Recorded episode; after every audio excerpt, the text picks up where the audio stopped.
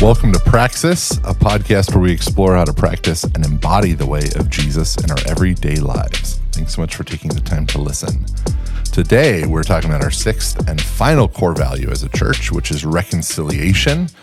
Um, this is a long one, so buckle up, uh, but it's a good one. There's a lot to kind of talk about because it gets often misinterpreted um, or villainized or kind of like really reduced into one thing. And this is something we really believe as a church. We want to model and join God's reconciling work in the world, be a part of the work that He's doing to right all the wrongs um, and to really lean into what He is doing and what He wants us to be about. So that's where we're headed.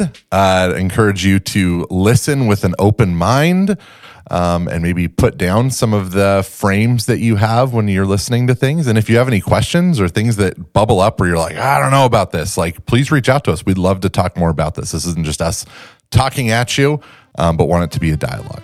So, with that, here's another episode of Praxis on Reconciliation.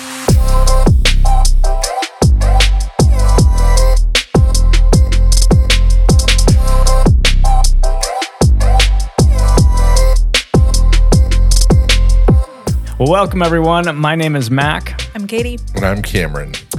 I want to start today by maybe having a controversial moment.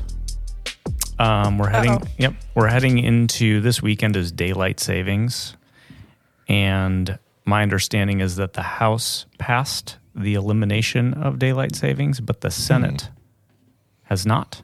Interesting. Is that right, Katie? One house passed it, one didn't. I don't Okay. remember which. Uh, well, anyways, we're clearly sitting in a divided situation. So that made me wonder if it were up to you, what would you do? Like, yay, let's continue with daylight savings, or nay, time to be done with it. I mean, I would be done with it. I don't. I like routine, and I don't like being thrown off my routine. But I also, if I'm correct on this, I think the original reason for it was the farmers, right? I heard, I've heard multiple things. I also heard it was part of World War One and like saving energy, um, something related to that. So I think just believe what you want to believe because that's what most people do. Like, Well, I guess where I'm going with that is, as long as the reasons underpinning its are still valid. origination, yeah. Well, if they don't exist anymore, then we should get rid of it. Yeah. If they do, Yeah. Trying If to do the math and figure out what like what it would mean for the rest of the year if it didn't exist. if it's still serving a purpose, you're saying, and a legitimate purpose, fine. You're willing Yes. to like sacrifice your routine for the common good. yes. Okay. Cameron, Um, I don't mind it. you don't mind the whiplash? Yeah, I mean this one's a little rough, but then the other one's kind of nice. The extra hour's awesome. Yeah. Losing an hour is So it kind of evens painful. out. Yeah. All right. Well, we're But I can't think of like what it would do for the rest of the year. Like how it would affect daily life. Hmm One thing that I feel would be helpful is in the winter, you'll notice it gets dark at like like in the darkest days it's like 450 here. It's like, oh, it's dark. Um, I would prefer to have that darkness in the morning and then have it extend, have the light extend later into the day. So that's Is just, that what it would do if they got rid of it? yes, because it would be darker in the morning longer. Gotcha. Hmm. Yeah, that'd be fine. Yeah. Well, anyway, we can duke it out later. Um, Sounds like everyone's ready to duke it out. it does. A little bring your pathetic on best their argument. responses. Bring your best arguments. Maybe I'll ask Chat GPT. Oh yeah, that'll give you a good answer. Um, all right, we should get started. We're we're in a series right now where we're talking about our core values as a church. Um, we keep quoting Brene Brown here in the introduction because she says we can't live into values we can't name, and so that's what we're trying to do in this series is is name our values so we can better live into them. And we've covered five of them so far. Um, so just a review: we we discussed discipleship, spirit sensitivity, participation, team leadership, and generosity. If you haven't listened to any of those previous episodes, we encourage you to check them out. Today, we want to discuss our final core value as a church, which is reconciliation. Uh, we believe that reconciliation is at the center of the gospel. So it's not um, like a gospel add on. It's at the very center of the gospel. And as a church, we're called to model and join God's reconciling work in the world as a peacemaking community. So I was thinking, you know, it might be helpful to give our listeners um, a theological framework for reconciliation as central to the gospel. Like that might be a helpful place to start. Um, I came across this quote by Chris Rice. He, Rice. he says, There is wide, a widespread notion in some of the most energetic contemporary Christian movements that the biblical call to reconciliation is solely about reconciling God and humanity with no reference to social realities. So he's saying, hey, there seems to be this common understanding that reconciliation is just about us and God and it doesn't really have to do with th- social realities. And I think we're going to say something different than that. Yeah. So, so I, so I hear you saying there's like maybe a vertical reconciliation that we can focus on between us and God. Yep. And maybe a horizontal reconciliation. That that is that a lot of people don't seem to think is part of the gospel. Mm-hmm. So, yes. what would you say to that? Well, when I first hear the term the gospel, um, I have kind of a default response that comes to mind, right? If you were to ask me, what is the gospel? Um, my default response, I think, kind of what I grew up with was the idea that it's really about the afterlife. Hmm. That it's kind of like the plan of salvation gospel. I'm a sinner, I believe in Jesus, and I go to heaven when I die. And that's the gospel. And that's how it was presented to you? And that's how it was presented. Mm-hmm. And it was put in little tracks that you hand out to people who don't know so that they can go to heaven too. Um, and on some level, I agree with that, right? Like everything I just said is true. That is the gospel, but I don't think it's the whole of the gospel, right? I think if we say the gospel begins and ends there, we're missing something. And I think what we're missing is how that translates to like the here and now to the relationships between each other, which is what you were getting at, Mac. Yeah. What do you think, Cameron, about this idea that, hey, the gospel sort of, at least in Katie's upbringing, sort of equated with a plan of salvation that doesn't have any bearing on social realities? Yeah. I mean, I think that that is a fairly normal view because it is a very important part of the gospel. And so it's easy to overemphasize that. Mm-hmm. And do you see it as problematic at all? Um, yeah, I think that it misses out a lot on what, um, like what God is doing, or makes all of that other stuff, like you said, feel very secondary or just like an optional thing. Yeah. Um, and I don't know. When I read the Bible, I don't see it as like Jesus only came to do one thing and everything else was just an option. It was like all important to him. Yeah.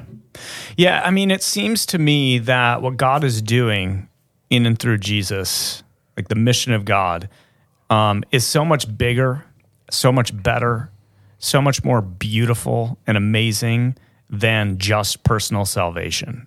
And in many evangelical environments, the gospel has been equated with just personal forgiveness of sins or the plan of salvation so that you can go to heaven when you die. And what that's done is created this bifurcation or separation between uh, the afterlife and now like what does what does the gospel really have to do with here and now besides getting people to pray a prayer so that they can go to heaven when they die right mm-hmm. there, there's little connection there and then any emphasis on social realities justice and righteousness which actually scripture has a lot to, to, to say about those topics is often viewed with suspicion at best or solicits accusations of sort of adding to the gospel at worst mm-hmm.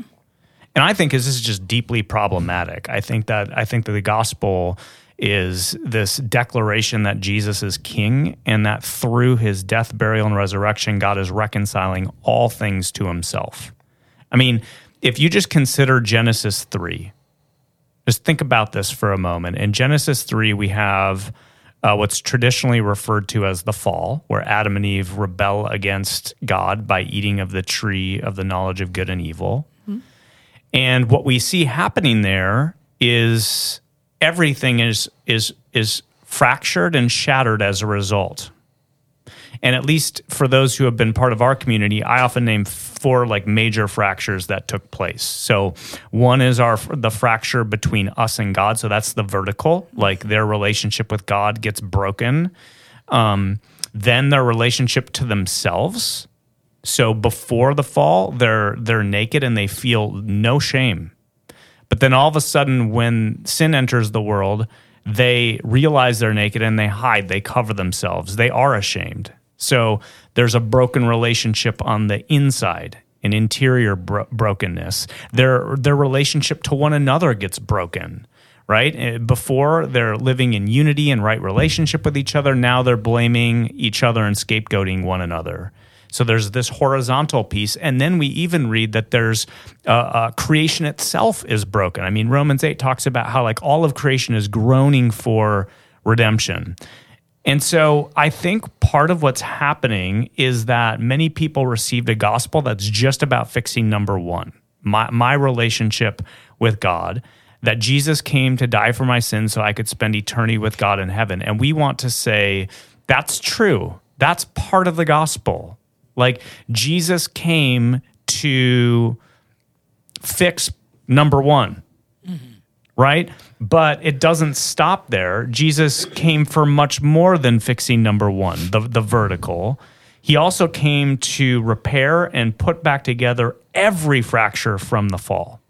I mean, Ephesians 2, Paul talks about how through Jesus' death on the cross, through his blood, he came to, he, he destroyed or tore down the dividing wall between Jew and Gentile. That's horizontal language right? In Colossians 1, Paul talks about how in in and through Jesus Christ God is reconciling all things in heaven and on earth to himself. So I just think um, man, is the gospel about personal salvation? Absolutely. We I would want our listeners to hear that loud and clear. So what you were given, Katie, is part of the gospel. The issue I have is that that's not the whole gospel. Mm-hmm. And in fact, when we reduce it to that, we end up with a truncated, myopic, reductionistic gospel that doesn't translate to actually joining God's restorative mission in in the world.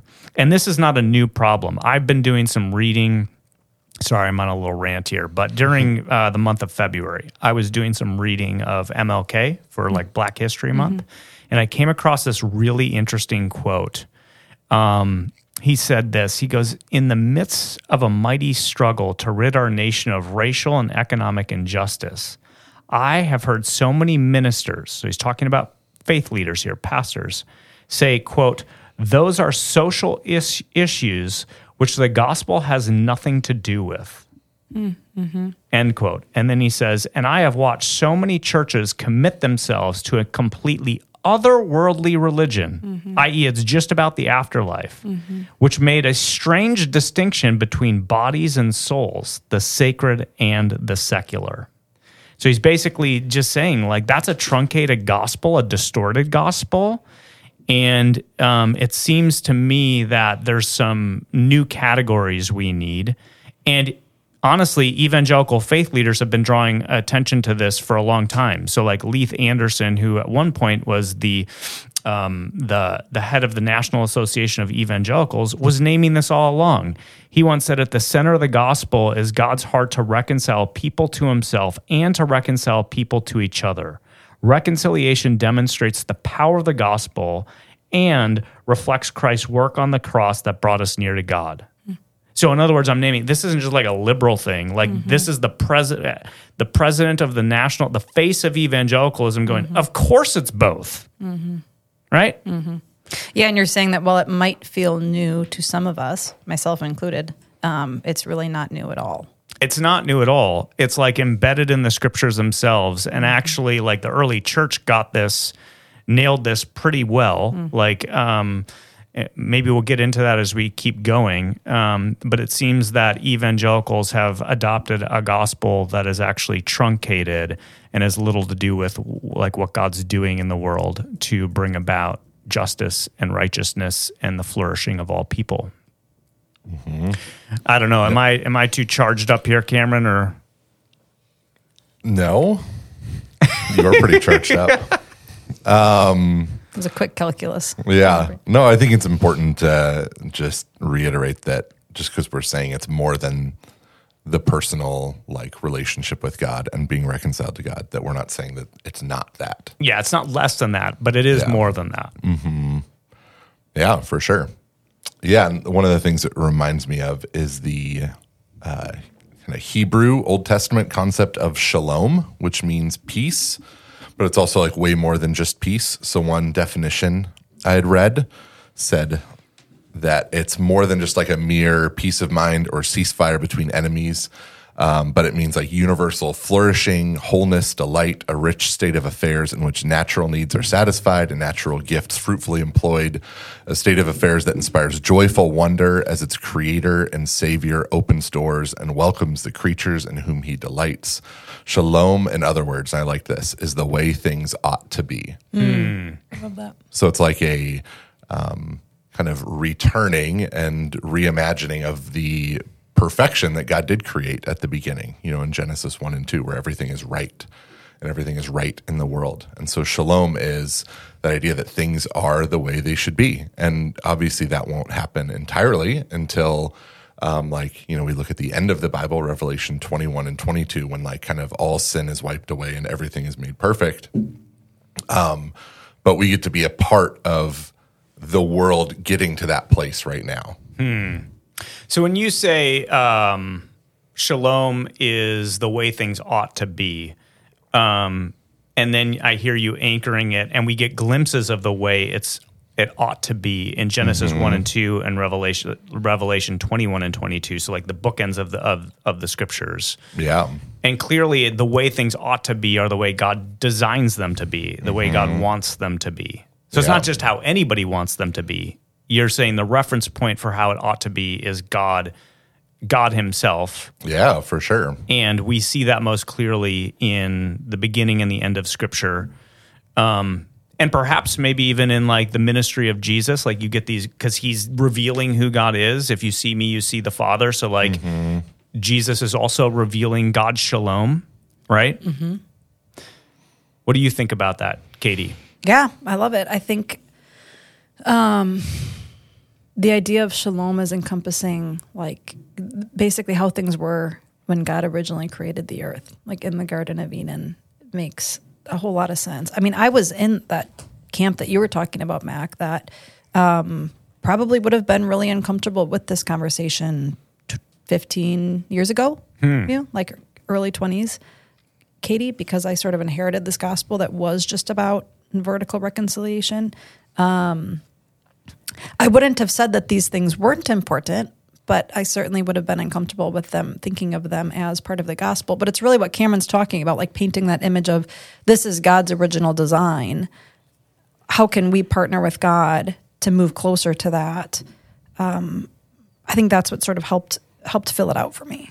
Yeah, I think what's interesting too, you said the word return in that definition at some point, Cameron.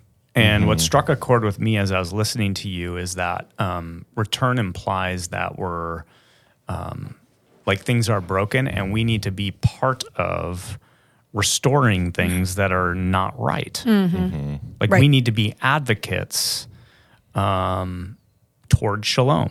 Like we, we as a people come against those things that are getting in the way of shalom. Yeah, right.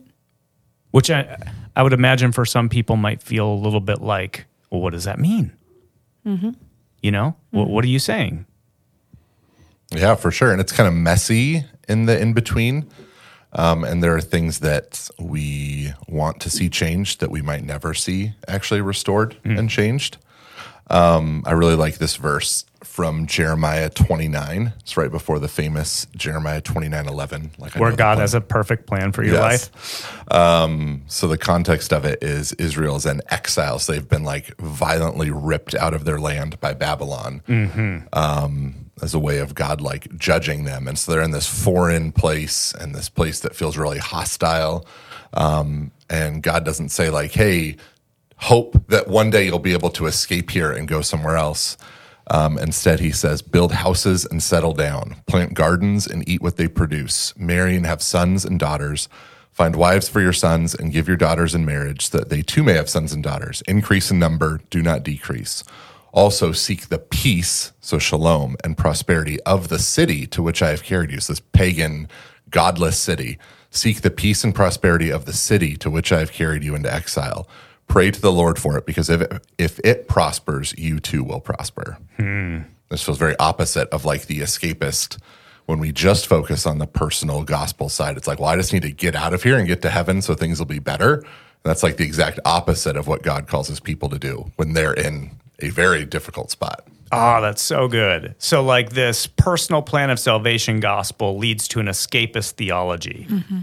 And you're saying, hey, look at the instructions that Jeremiah gives to the people of Israel when they're in a pagan place. A more hostile culture than our culture right Yes. now. Mm-hmm. So Yeah, right. And one of those one of those elements is to seek peace mm-hmm. in this place. And you know, as we see uh, the number of Christians, like the fastest growing religious group are religious nones and dones. So, like we see the church in the United States shrinking uh, with each passing generation. I think we're increasingly realizing and, and and the New Testament gives us this identity that we are exiles. We're to consider ourselves foreigners. We're citizens of heaven. This is not our home. But we are supposed to be doing exactly what Jeremiah said, which is seeking shalom in the here and now. Yeah, can I add something else to that? That I think the idea of what we're calling kind of escapist theology, like we'll just hang on until the afterlife and then it'll all be fine. I think that's Or the i- rapture. You know, whenever we get sucked out of this place. Yeah. That brings back a lot of memories That's from separate- childhood as that's a well. separate yeah, episode. Yeah. Um, but I think that idea is much more, um, you know, palatable or accessible for those of us that live fairly comfortable lives, right? Mm-hmm. Like it's one thing for me to say, oh, the here and now doesn't matter all that much. Let's just wait until we get to heaven. But if I look at someone whose life is lived in a, a place of oppression or injustice or violence, people who live in the middle of conflict, I think for them, it um, there's a different reality, and for me to look at it and go like, well, you know, this doesn't really matter. Like, just wait till you get to heaven, and then it'll be fine. Well, easy for me to say, Right. Right. But those are the people who who need us to work for shalom in the here and now. Yeah, because it matters. Their life matters. is hanging in the balance, and and the more insulated we are from those realities, the more that escapist theology feels normal, right? But when you're exposed to uh, oppression and exploitation, there's this deep visceral cry for justice, for things to be made right. And there's a cost. There's a cost to the to those people. Yes. For everyone else not working towards shalom. All right, here's a question. I've been talking about this stuff for a long time. So this this isn't necessarily new to me, but over the last few years, I've noticed that some of these things that we're talking about are just kind of being put under the category of being woke. And that's used in sort of a pejorative or dismissive way, you know? Oh, you're just being woke. Um, you know, kind of Cameron, like your good friend Soren Kierkegaard says, uh, when you label me, you negate me, to quote Kierkegaard. So, like, if I can slap this woke label on you, then I can sort of negate what you're saying. You know what I mean? So, just raise it. I would imagine some of our listeners might be, you know, eavesdropping in on this conversation, going, "Oh, that's just woke." What would you guys? What would you guys say to that? You guys are just being woke. Well, I come from conservative politics, right? Like I worked in conservative politics. You worked in the Gov's office.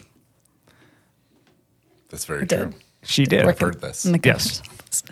Um, so that label is very familiar to me, and I'm also very familiar with how it is thrown around to dismiss people and dismiss ideas.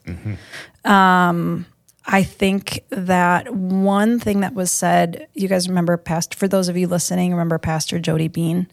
Um, Jody led our racial reconciliation group, and one thing he said that really struck home with me to this point was the idea of you know reconciliation horizontal reconciliation pursuing justice in the here and now might feel like a new thing to us hmm. right? Like the whole idea of being woke is that we're just evolving to appease the culture or accommodate the culture. Like there mm-hmm. goes a new political trend and you guys are just appeasing that. You're mm-hmm. capitulating to the culture. That's the idea of being woke. You're constantly becoming more enlightened and you're getting away from traditional orthodoxy to do so.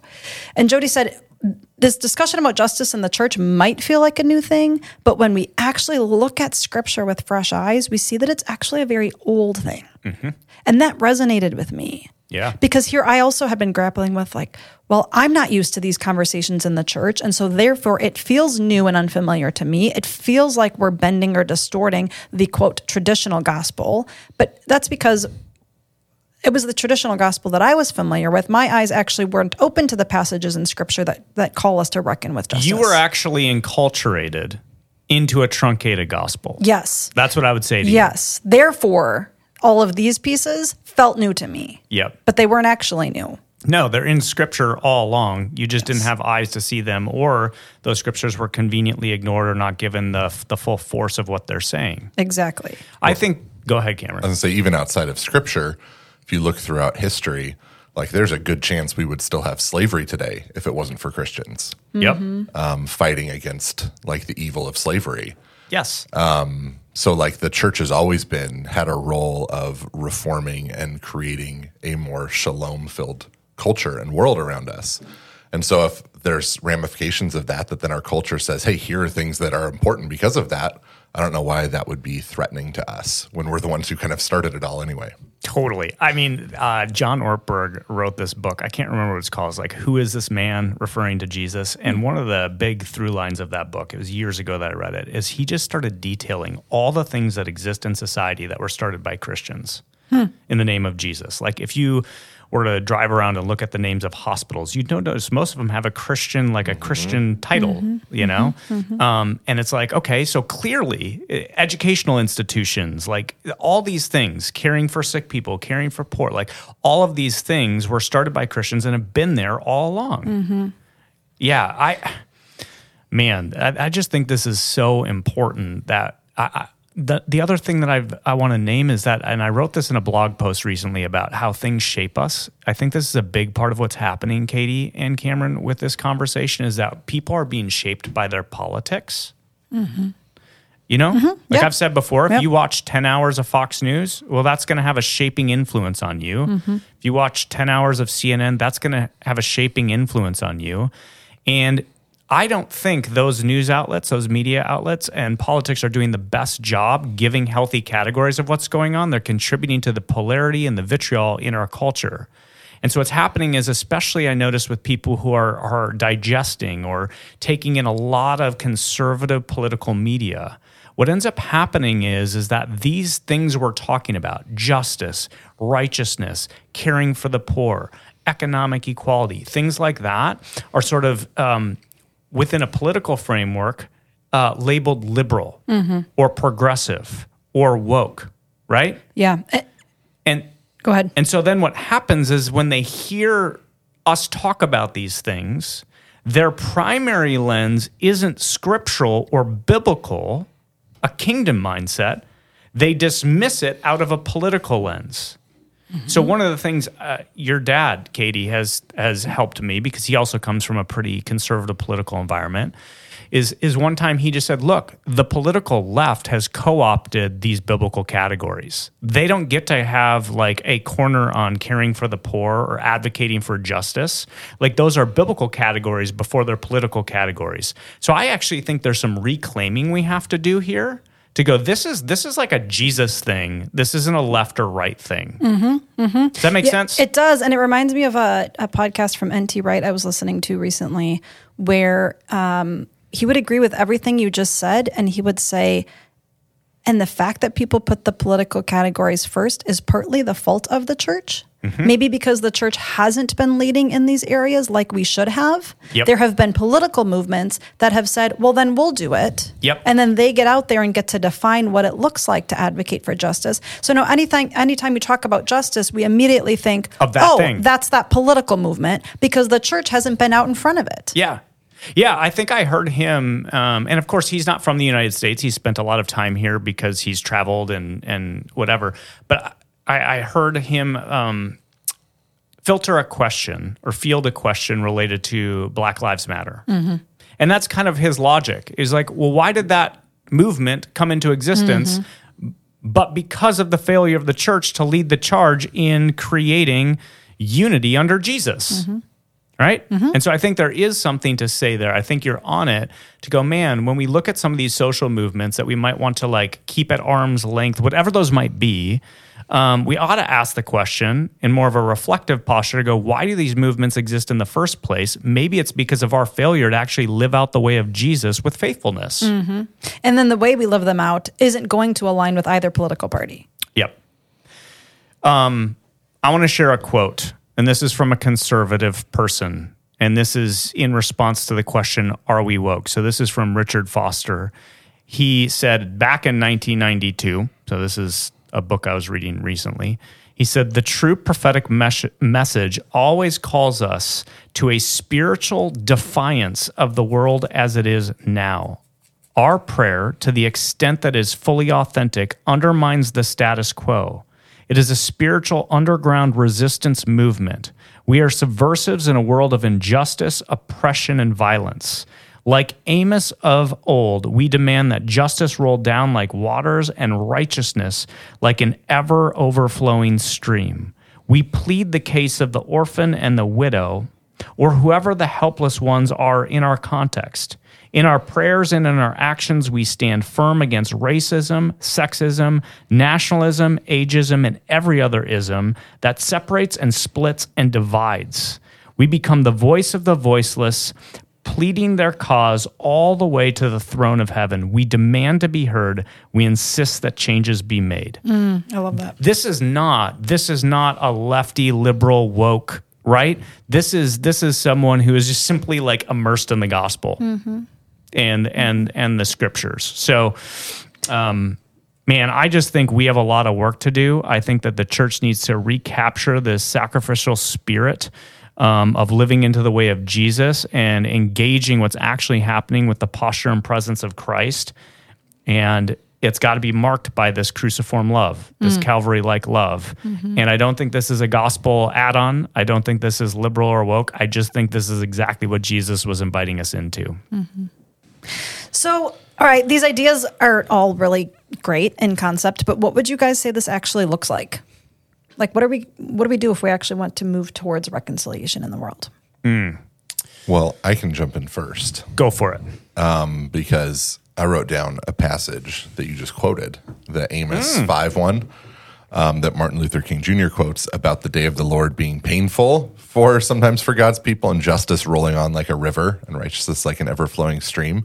Um, that passage, if you go and read it, is like in direct response to the fact that um, of like economic equality, inequality in Israel at the time, and how there were people who were really struggling to make ends meet and even have food. Um, and the people of God were just spending all their time having these great religious festivals. And so I think this shows that like shalom, this reconciliation, is also about like the economics in the world and helping people who are struggling and making sure everyone has the opportunity to flourish. That's a that's an amazing word. It reminds me um, a couple years ago, I got super obsessed, like manically obsessed with the book of Leviticus. You may have remembered this. Um, and you know, for many people, they probably think it's a boring book, but I was just fascinated by it. And I, I part of what I learned is that God is rescuing the people of Israel out of a system of exploitation that they were enslaved to, right? And so, this people that God is drawing near to himself to be a nation of priests don't have healthy categories of equality or equity. They, they've, they've been enslaved to a system of exploitation. And what, what we see in the book of Leviticus is God, um, we may just look at these as like archaic rules, but actually, especially when you compare it to the neighboring countries, God is like casting vision and putting rules in place to ensure shalom, to ensure that there's justice and righteousness across across the community. Um, and so one example is just like the year of Jubilee. Like every seven years, all debts will be canceled. That that's just one example. And what we see God doing there is basically saying that, uh, look, um, we're going to ensure that there isn't like an underclass that becomes normative here and we're making sure that the economy we're subordinating the economy to the common good right so that for the sake of shalom So over, I'm just saying, like, when you look at the Old Testament, many of the things that you see attached to this conversation of pursuing justice and righteousness, these were instructions God was giving to the people of Israel right out of the, right as they were coming out of a system of exploitation to ensure equity across the community. And you know, the early church nailed this. I mean, the early church was known for this. Um, it was a place where people, we even have talked about this from the pulpit as we've been preaching through the book of Acts, but you see them leaning in, sharing everything in common so that no one is in need. The early church got mm-hmm. this. Mm-hmm. They they and we see this for the first 300 years of church history really well that this was a community that um, didn't see their resources primarily as their as their own, but they opened their hands to share with one another so that no one would be lacking. Mm. And the beautiful part is that they wanted to. Absolutely, not that the government it wasn't coerced. right. They weren't even They had the looking for the government to do it. Yeah. They saw it as their responsibility to do that. Yeah. Yeah. Um, let me throw out another one of like what this might look like to live into shalom. Um, I think I think uh, shalom will involve men and women uh, serving alongside one another as one in Christ. Um, there's this really powerful statement from Galatians 3 where Paul says that there's neither Jew nor Greek, slave nor free, male nor female, for we're all one in Christ. And so what he's doing is saying, like, I mean, he's naming all of these hierarchies, mm-hmm. these um, categories that reinforce power and divide. And he's saying in Christ, they're rendered null and void. And one of those he names is this category or distinction that our world makes between uh, men and women, and often ways empowers men over women. Right. So there's a gender hierarchy he's he's naming there, and he's saying, no, no, no, men and women are one in Christ. And I would just say, like, this is this is God's design. Going back to Shalom, Genesis one and two, Revelation twenty one and twenty two, what we see in Jesus and the ministry of Paul. Um, there is no gender hierarchy that we see there. In, in Genesis 1 and 2, both men and women are created in God's image. They're equally given the command to oversee creation and to be fruitful and multiply. It's not until the fall that we see the first hierarchy being instituted, where part of the curse that God announces over Adam, Adam and Eve is that, look, your desire is going to be to him, for him to rule over him, but he's going to rule over you. So um, I just want to say that uh, to the degree that the church is propping up gender hierarchy, reinforcing patriarchy, I think they're actually perpetuating the very curse of the fall. And in Jesus, we see him discipling women, traveling, allowing women to travel. These were very controversial moves he was doing. With Paul, you see him um, affirming women. Use like, read read Romans 16 and look at all the women that Paul is referencing. There's there's female deacons, female apostles. I mean, it's it's everywhere. And so I know as as a church a couple years ago, we made this shift to include women on our leadership team and in our preaching. And that was really in response to this trajectory that we see in scripture that we're one in Christ and that um, people's ability to participate in the kingdom isn't based on body parts, but on character and calling and spiritual empowerment. And I'm telling you, we had a lot of people, I shouldn't say a lot, a few families leave loudly arguing that we were capitulating to culture. And my response was actually, it's the opposite. Uh, this gender hierarchy is a response to the fall. It's been the normative thing throughout history for men to dominate over women. And in fact, that's a capitulation to culture. But as kingdom people, we're called to work towards God's ideal. And this involves men and women serving alongside one another as equals. And again, the early church got this. Um, many, uh, even pagan writers uh, in the early church criticized the early church as a quote unquote women's religion because women were found uh, found a home in the church and were empowered to operate out of their gifting.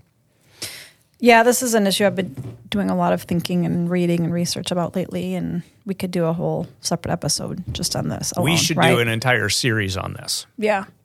In the future if We should. people if people would be interested in that. Well, because going back to the what I was saying about, you know, 15, 20 years ago, Katie inheriting a truncated gospel, this was one of those areas where I was given a few verses, I think without proper context.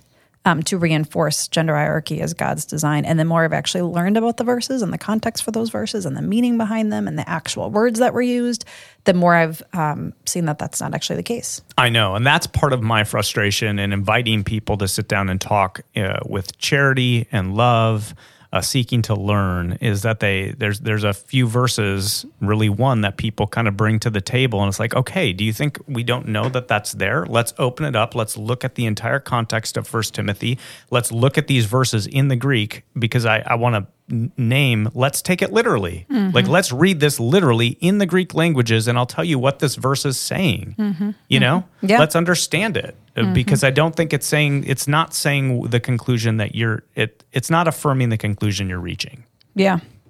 So, you know, shalom in some ways looks like moving moving away from gender hierarchy and towards equality, and I would say, in some ways, the church has been one of the biggest offenders of erecting gender hierarchies. Yeah, we've been complicit in that. Mm-hmm. Um, but gender isn't the only type of hierarchy. Another one is race. Hmm.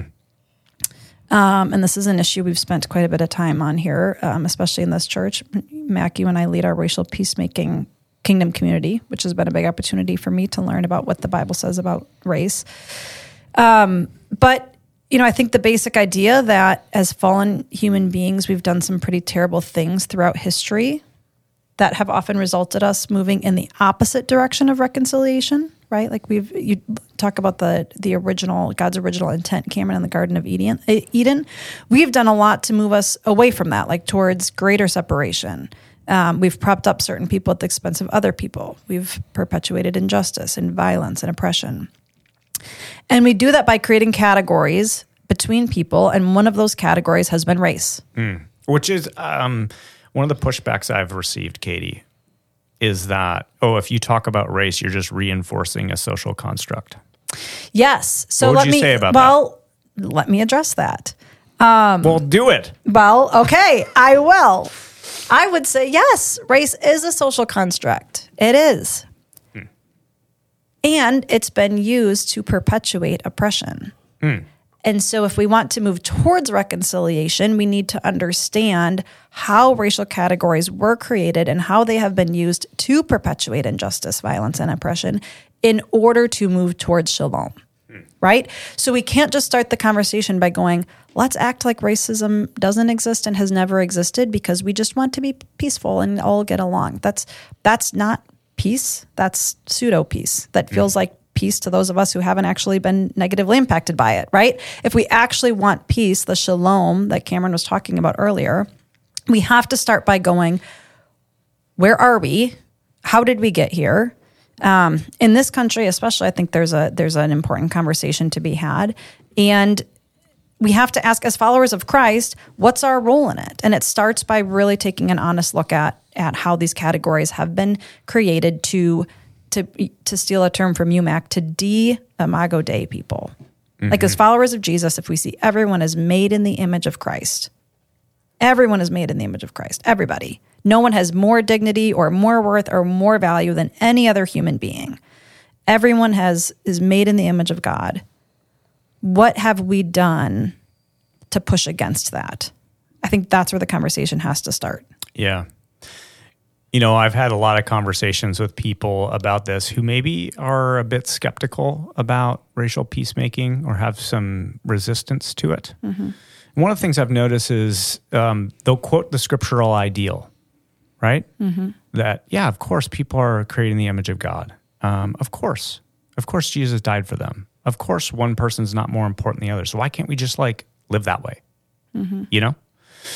And, um, and my response is often because that's not happening. So you've got the ideal, but let's just be honest. Let's open our eyes and look at where that ideal is not being lived out. And then, sort of building on Cameron's point that we're to be working towards shalom, anywhere this is happening, like to the degree we deny that it's happening or pretend it's not happening, we're actually not being faithful to God's kingdom vision of shalom. Mm-hmm. So we've got to have our eyes open. And we have a lot to lose if we ignore it or pretend it's it's not happening. Mm-hmm. So yes, You know, in Colossians 3, Paul says, Hey, look, there's no Jew nor Gentile, circumcised or uncircumcised, barbarian, Scythian, slave or free. Like he says these types of things. We should get rid of all those categories that divide. Yes. And in Revelation, we see every tribe, tongue, and nation worshiping around the throne. So there's diversity and unity. Yes, let's pursue that vision. But part of pursuing that vision means if we see that, that there's something standing in the way of that, we've got to uh, name it and then join God's work in doing something about it. And so I don't understand with to that regard, I don't understand the resistance um, in naming when uh, racial hierarchies are dividing people, Uh, both on an individual level or on a, a societal level. I'm not. I, I think that we have a lot to lose if we kind of put our blinders on and ignore ignore those things hap- happening, because then we aren't able to participate in God's restorative work in the world. Right. And I can't entirely answer that, but I do think it has something to do with the political lenses we were talking about mm-hmm, earlier, right? Mm-hmm. Because the racial conversation has been co opted by the political conversation, you every single word automatically triggers associations with political movements. Yes. You know, I'll name this for our listeners or share this about myself because this is, Katie, this is one of the ways you help me a lot is I am not digesting a lot of political media hmm. or news, but I'm immersed in like theological and scriptural reading. and, and, and so what that means is that um, sometimes I'm saying things and I don't realize those people who have maybe are seeing everything through a political lens might be hearing me one way. You know what I mean? And, and so you've been helpful to me in helping connect those dots so I can provide hopefully proper nuances and, and kind of bring people along as we try to engage the scriptures faithfully. Yeah. All right. What else? Uh, positive vision for person. Like we're being reconciled towards something, which is shalom. What else does this look like or entail? I think another one um, is just that, well, all the people and humans in God's creation will be reconciled at the end of time. Uh, also, all of creation will, like animals and plants and the land. Um, and so I think part of working for reconciliation of all things and shalom means that we care for and steward the earth and the land and the resources that God has given us. Uh, just a tree hugger, huh, Cameron? Is that what you're advocating for? Totally. We should all hug trees. You are wearing a Patagonia fleece. There we go. Covered in bark from hugging trees this morning Yeah. on my way to school. What what did they call? Uh, you grew up on the West Coast. What did they call what we would, would refer to as mulch? Oh, bark dust. Or- I love some of those cultural differences Yes. where it's just like different terminology. I think that's so funny. Leading a mission trip with students right after I moved out here, and I said, "Go stand on the bark dust," and they all just laughed at me and looked very confused. Yeah. Yes. It's like this is so simple. Why aren't you getting it? Yeah, I said, go stand there. Yeah, again, again, just another example of how people's frames have been co opted by politics so that we see creation care as liberal rather than simply biblical. I mean, the very first command before the fall was for hu- hu- human beings to care for creation. Yeah. Yeah, and I think again, it's because some of the loudest voices out there right now are saying creation care looks exactly like this. It's X, Yeah. Y, and Z, right? And there's a conversation or a place for the church to step forward and go, well, here's a biblical version, uh, a biblical ideal for caring for creation. Mm-hmm. Yeah, and you know, I think um, a lot of people can kind of get obsessed with the national conversation, and it gets really polarized quickly, and and we just kind of have intellectual debates. Mm-hmm. And one of the things I'm passionate about, and I know you guys are too, is just finding okay, we can have those conversations, and let's do so with emotional maturity, et cetera. But why don't we just get to work mm-hmm. locally and then like body the kingdom here? So, I mean, if you guys are listening and going, okay, so what? Well, we uh, we've adopted the highway just outside of our church, you know, and we're responsible for keeping it clean. And so, a few times a year, we sort of organized a highway cleanup. I know we did this as a staff um, this past year, and I was shocked at like all the stuff we picked up. A lot of beer cans, Wisconsin. you know, what, what I'm saying though is that the, hey, there's like some tangible things we can do to care mm-hmm. for our little plot of land Yeah. here in Oconomowoc. Yeah, the know? government's going to do what the government's going to do, but we have a whole lot of agency to just do the work ourselves. Yeah. And I think this is just me talking. This isn't, uh, I guess I, I, would say I'm not speaking on behalf of our church, but it seems that the scientific community at large is kind of naming, hey, the, the global climate is heading in a direction that could be pretty dangerous. Mm-hmm. And I know there's some people that, there's some people I know who just go, oh, global warming isn't real and climate change isn't a thing. And um, I'm not an expert there, but it seems like we have a lot to, like, we're risking something pretty significant if we, if we are heading in that direction and choose to ignore it. Mm-hmm. It could have some pretty dire consequences. And I think if we go back to that first sort of creational command, love creation, tend to creation, care for creation, God saying the same way I care for you, love, lovingly steward steward everything you're you're touching and interacting with. We have some work to do. Mm-hmm. You know, rather than approaching our planet as something to be exploited and used, we should consider it something to be loved and cared for. Yeah. Um, I'll throw another one out. Um, when people are living into the kingdom, they're living at peace and in right relationship with each other. You know, one of the first things that happens after the fall um, in Genesis 3, a chapter later, we have the first murder where Cain murders his brother Abel. And of course, violence and murder and killing has been happening ever since. Um, and Jesus came to abolish violence and death. Um, and Jesus didn't do that by acting violently. He didn't pick up a sword, he went to the cross.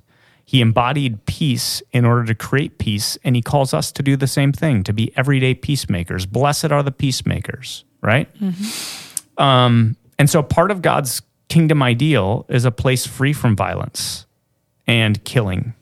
You know, in Isaiah 2 4, um, he gives a vision of this. He says, He will judge between the nations and will settle disputes for many peoples. They will beat their swords into plowshares and their spears into pruning hooks. Nation will not take up sword against nation, nor will they train for war anymore. What a powerful mm-hmm. vision of God's shalom that these weapons, spears and swords, will be beaten into instruments that, going back to what you were talking about, uh, Cameron, tend the soil and cultivate life and things that grow. And nations aren't going to fight against each other. They're not even going to train for war because we're going to live at peace with one another.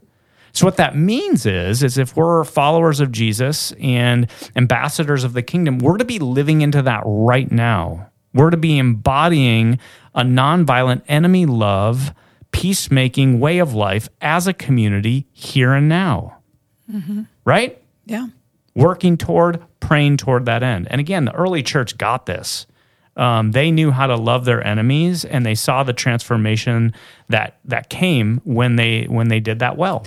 Yeah, and again, I would go. There's there's a conversation about like the government and foreign policy and things like that, and then there's just the idea of embodying it as a people, as yeah. God's people embodying peace in the world. Yeah, for sure. And I think that um, this really dovetails really nicely into it's a very practical way that we can live this out mm-hmm. right here and now um, when we live in such like a polarized and divided and you know even if we're not physically violent with each other very verbally and mm-hmm. emotionally violent with each other that inside the walls of our church like we want to be a community that can when difficult things come up or difficult topics or problems that instead of kind of throwing those spears and swords at each other we're like coming together um, under Jesus to like talk things out and figure mm-hmm. things out and um, like work out that reconciliation. Yeah. Yes. I think that's a, a big thing is instead of um, kind of blowing up, learning how to lean into inevitable conflicts. Whenever two or more people are gathered, not only is Jesus present, but there will be conflict. so, so learning how to lean into that with emotional maturity as peacemakers. Yeah. Yeah. Yeah. I think another way um, that we want to like embody this reconciliation as a church, like kind of inside the walls of our church, um, is uh, also reflect the diversity of our context. We want to be a place where all people in our community feel welcome to come here and to worship and to you know mm-hmm. be a mm-hmm. part of our community. Mm-hmm. Yeah, and it strikes me that our community is um, not incredibly diverse compared to maybe mm-hmm. an urban environment or whatever. But in a lot of ways, I look at our community and I, I celebrate the diversity that we do have because it does seem to, uh, at least to some degree, represent the diversity within our community. Mm-hmm. You know, mm-hmm. that's exciting to me. Yeah. What about out? Okay, so Cameron, I hear you casting vision for sort of inside the walls of the church, mm-hmm. right? Um, what about outside the walls of our church as we live on mission? So, Mac, you often say, I don't know if this is a quote for some, from someone else. We want to be, as a church, a sign, an instrument, and uh, sorry, a sign, an instrument, and a foretaste of the kingdom. Yeah, I did not come up with that. Um, that's a famous um, line from Lesslie Newbigin. Um, he was like a, a missionary that returned to, um, you know, the West and kind of brought some interesting frames that I think has catalyzed the church to engage God's mission in a in a fresh way. But um, a sign is we're to point to God's kingdom in the way we live. Uh, people should see us pointing to God's kingdom. An instrument um, we're to be participants in God's mission, actively joining God's work in the world. And a foretaste is just that. When people encounter us, they should get a, a taste of the kingdom of God. I like to uh, talk about, I preached a sermon on this once, that we're to be pink spoons. Um, so when I grew up, um, there was a Baskin Robbins near our house. Um, their tagline was like 31 flavors. And so you'd go in there and there's kind of like all these choices. And they had these little pink spoons where you could sample the kind of ice cream that you might want to get before you actually purchased it. So these little pink spoons, you get to sample the ice cream. And I use that as an object lesson just to say you're to be a pink spoon. Like people should, when they encounter you, when they experience you, should, they should get a little bit of a, a taste of God's kingdom mm-hmm. in advance, in the here and now. And so, in a lot of ways, we're to cultivate and embodied expressions of God's tomorrow as a community. I think Wayland's has the pink spoons. Oh, do they? I think so. That's awesome. Yeah. The gelato place may has, I'm not sure if those are pink. But I just love that because I think that gives us a picture of what it looks like to work for reconciliation outside the walls of the church as well. Right? Like we are we are we are working towards shalom. We're building relationships with people. I think the church has unfortunately been um, really good at kind of isolating itself in some ways and drawing lines around who's in and who's out. Right? Here's what you need, need to do to be inside the the church, and those people um, they don't belong here. But reconciliation requires building relationships with people outside the church, and not because we see them as people to be fixed or problems to be solved or people that we just want to convert to grow our own numbers, but because we actually love them and want to move towards them in love. I was ha- I had a conversation with someone about this just yesterday, and we started talking about what's called contact theory, and it's this idea that um, relationships between conflicting groups will improve as they have meaningful contact with one another. So as you talk about like this us versus them sort of mentality, it seems to me as we move toward other people who are different or we may not agree with and have meaningful interactions with them, uh, gradually what happens is this transformation where it's no longer an us versus them, but an us without a them. Right? But it doesn't happen unless we move toward quote unquote the other, the person who's different from us. And it's as we do that we begin to recognize that we uh, share a lot in common. And we don't have to agree on everything. No. but we see them as people made in the image of God. So I think the church has important work to do to be um, engaged in the work of repairing fractures. So. Katie, are you saying that we don't want people to find and follow Jesus outside the walls of our church? no. When you said we don't want to convert them? No, I'm saying we don't want to move towards people solely with an agenda of of bringing them to our church. I think we want to love people where they are and let the Holy Spirit be at work in their lives and open to how the Holy Spirit wants to use us. And maybe that means they end up coming here or, you know, pursuing um, their own faith journey. Um, but if it doesn't, we're still called to love them. so sort of resisting this treating people like a project like uh, cameron what if every interaction i had with you just as a hypothetical was to try to get you to join our crossfit gym how would you Such a hypothetical. I can't even imagine.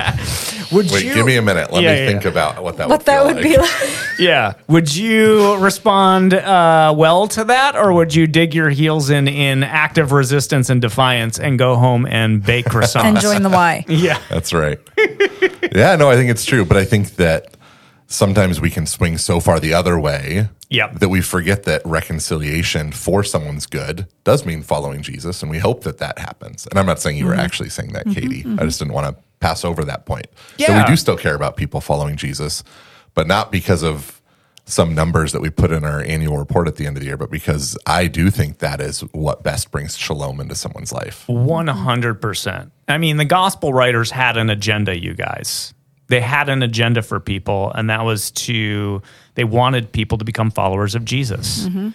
But, and, and I agree, Cameron, like that's ultimately what I want for every single human being is to discover the love of God revealed in Jesus Christ and become a disciple.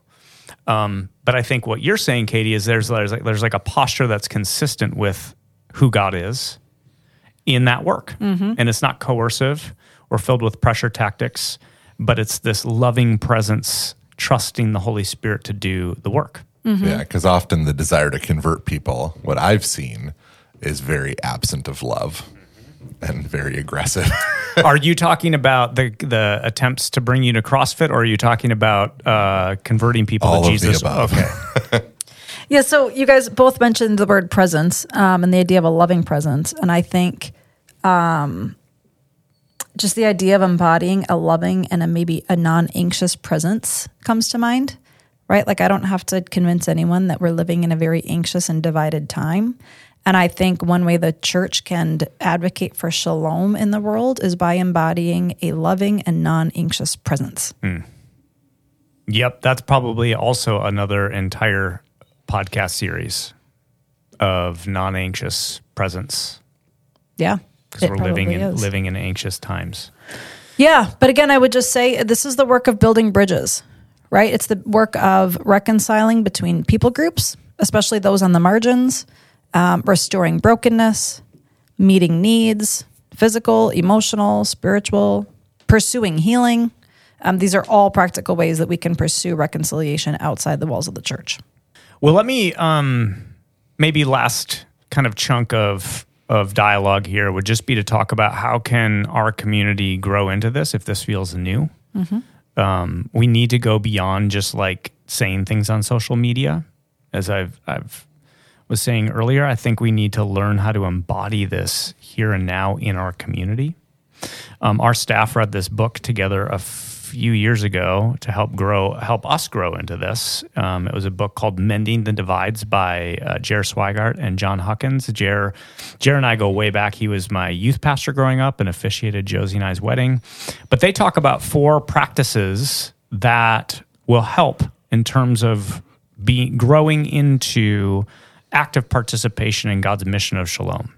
So, just real quick, uh, the first practice they name is seeing, learning to see other people the way Jesus saw sees them. This is a major theme in the Gospels. If you just do a search on Jesus see, you'll you'll discover that over and over he sees people in a way that everybody else misses. And because of that, he moves towards them with love in a way that other people weren't. So learning to see people the way Jesus sees them. Secondly, is to immerse. And by this, they mean move toward people relationally, get proximate, get close to people. All right, which is kind of that contact theory stuff we were just talking about. But Jesus consistently moves towards people that other people kept a distance from. Thirdly, is contend. And this is where we actually advocate or work work towards shalom. We fight for justice or we, we embody something for their good, which again we see Jesus doing consistently. He brings healing, he restores dignity, he does all these things.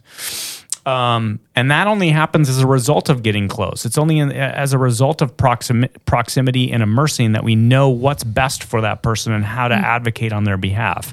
And then finally is this practice of restore. And this isn't so much something we do as much as when we see God's kingdom breaking in, we rejoice and we celebrate about uh, celebrate those moments where we see God's shalom taking place.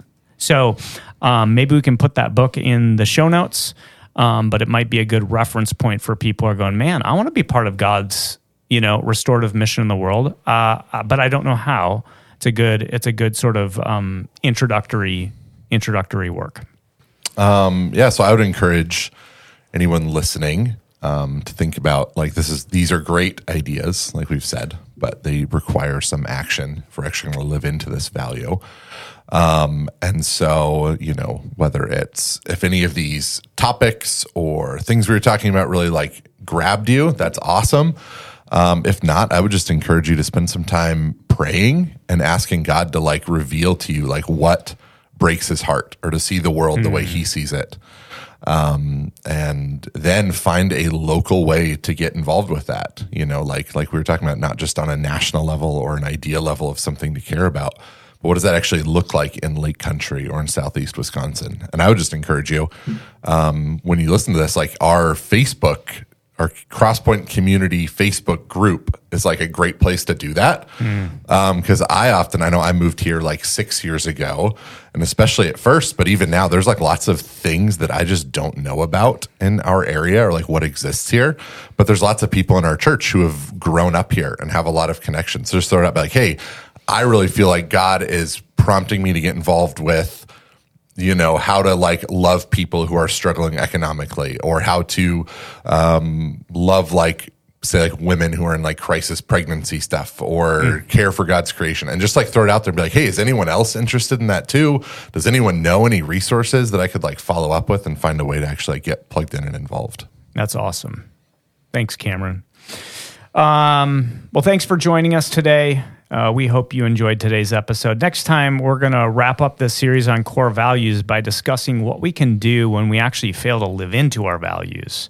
Um, we'll never be able to live into our values perfectly. And so we believe that healthy organizations have a process in place to clean up the messes that occur when we fail to live into our values and to do so with honesty and emotional maturity. So we hope you'll tune in tune in next time as we talk about how to clean up our messes and we'll see you then. Praxis is recorded and produced at Crosspoint Community Church. You can find out more about the show and our church at crosspointwi.com. If you have any questions, comments, or have any suggestions for future topics, feel free to send us an email. Also, if you enjoy the show, consider leaving a review. And if you haven't already, be sure to subscribe wherever you get your podcasts.